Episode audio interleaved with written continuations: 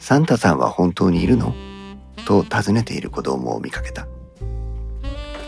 そう、今日はクリスマスイブ。僕にとって32回目のクリスマスイブ。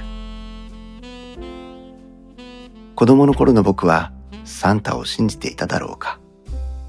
そんなことを考えているうちにある年のクリスマスを思い出した。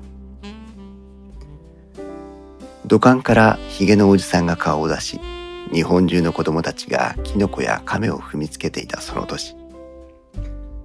小学校低学年だった僕は必死に願っていた。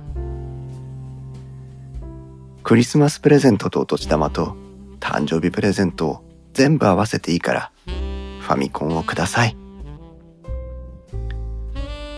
数日に及ぶ必死な交渉に親もようやくファミコンを買うことを了承した。当時我が家が裕福だったのか、あるいは貧しかったのかはわからない。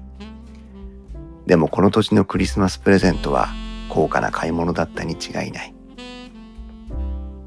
雪が少し降る街を父の車に乗り、知り合いのおもちゃ屋やファミコンを受け取りに行ったのを今でも覚えている。共働きで帰りも遅かった両親。だからおもちゃ屋へ行くのも結構遅かったように思う。すっかり暗くなった街。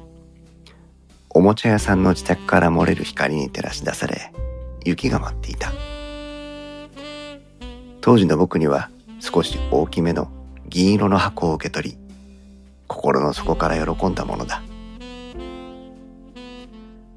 そこにはクリスマス的な厳かさもなければサンタを信じる少年の純粋さもなかった。他人から見たら、無粋な光景に見えたかもしれない。でも、それから長い年月が流れた今、僕はこう思う。悲願のファミコンを手に入れた僕の心から喜ぶ姿を見て、両親はきっと幸せだったに違いないと。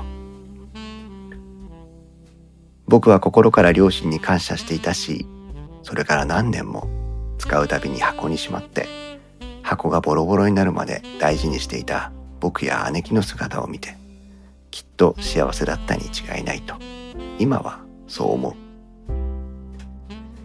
もしクリスマスが聖なる夜に大事な人との絆を確かめ合う日なら幸せであることに感謝をする日ならその年の我が家にはサンタがやってきて家族みんなが幸せを感じられるというプレゼントを置いていってくれたのだ。そして今夜あれから何十年も経った今の僕がこの家に生まれたことこの家族と共に生きてきた32年を振り返り悪くなかったなと思えたことも土管からひょっこり顔を出した赤色のひげ親父が運んでくれたクリスマスプレゼントなのかもしれない。これまではサンタなんていないと思っていた。次にどこかの子供に聞かれたら僕は答えられるはずだ。サンタはいるよって。